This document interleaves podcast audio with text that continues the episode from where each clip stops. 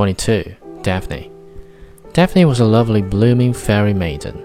As she was playing merrily in the woods one day, she saw Apollo, the sun god, staring at her with more than the amazement and admiration in his eyes. The beaming face of the sun put her to flight. The eager Apollo followed her closely behind, calling out to her to stop. His passion had been lighted by her beauty and grace. He was afraid that this might be the last time he saw her.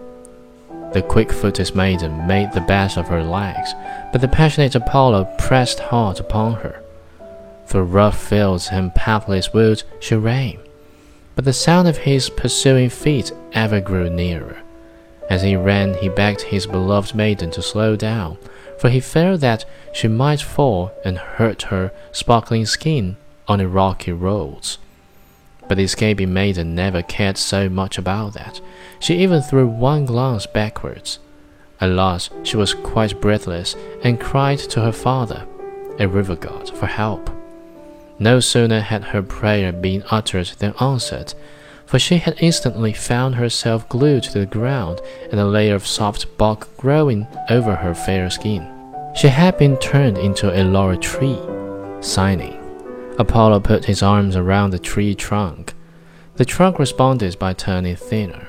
To show his undying love for the maiden, he decided that the laurel would be his favorite tree and should be the prize of honor and fame for deathless poets and poetry. Thus, the most outstanding poet always desires to be made a poet laureate.